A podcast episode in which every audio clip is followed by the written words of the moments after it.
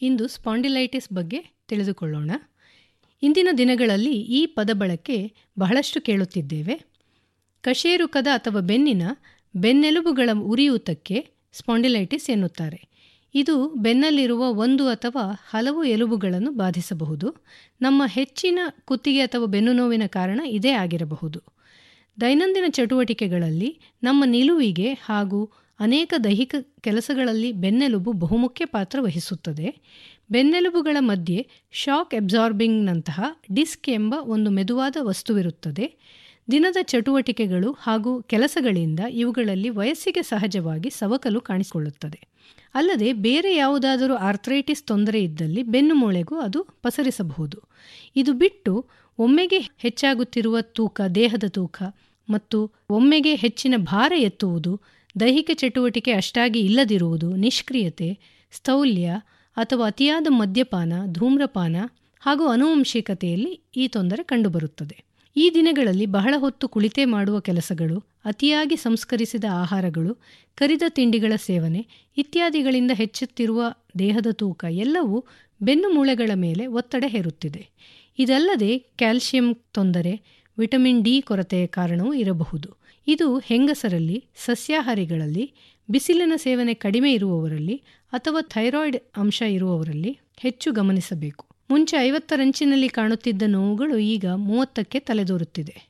Disc ಸವೆಯುತ್ತಾ ಅದರ ಆಕಾರ ಕಳೆದುಕೊಂಡು ಹೊರಕ್ಕೆ ಜಾರಿ ಕೈ ಮತ್ತು ಕಾಲಿನ ಕೆಲಸಕ್ಕೆ ಅಗತ್ಯವಾದ ನರಸಮೂಹಗಳ ಮೇಲೆ ಒತ್ತಡ ಮಾಡುತ್ತದೆ.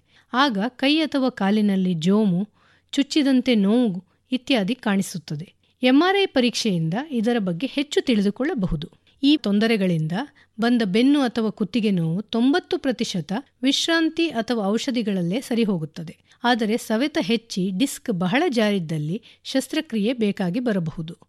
ಚಿಕಿತ್ಸೆಯಲ್ಲಿ ಆದಷ್ಟು ಹೊತ್ತು ಕುಳಿತುಕೊಳ್ಳದೆ ಮಲಗಿರುವುದನ್ನು ಗಮನಿಸಬೇಕು. ಮುಂದೆ ಬಗ್ಗಿ ಭಾರವನ್ನು ಎತ್ತಬಾರದು. ಉದರ ಭಾಗದ ಒತ್ತಡ ಜಾಸ್ತಿಯಾಗದಂತೆ ಜಾಗ್ರತೆ ವಹಿಸಬೇಕು. ಉದಾಹರಣೆ, ಜೋರಾಗಿ ಸೀನುವುದು ಅಥವಾ ಕೆಮ್ಮುವುದು ಅಥವಾ ಅತಿಯಾದ ಮಲಬದ್ಧತೆ ಇತ್ಯಾದಿ.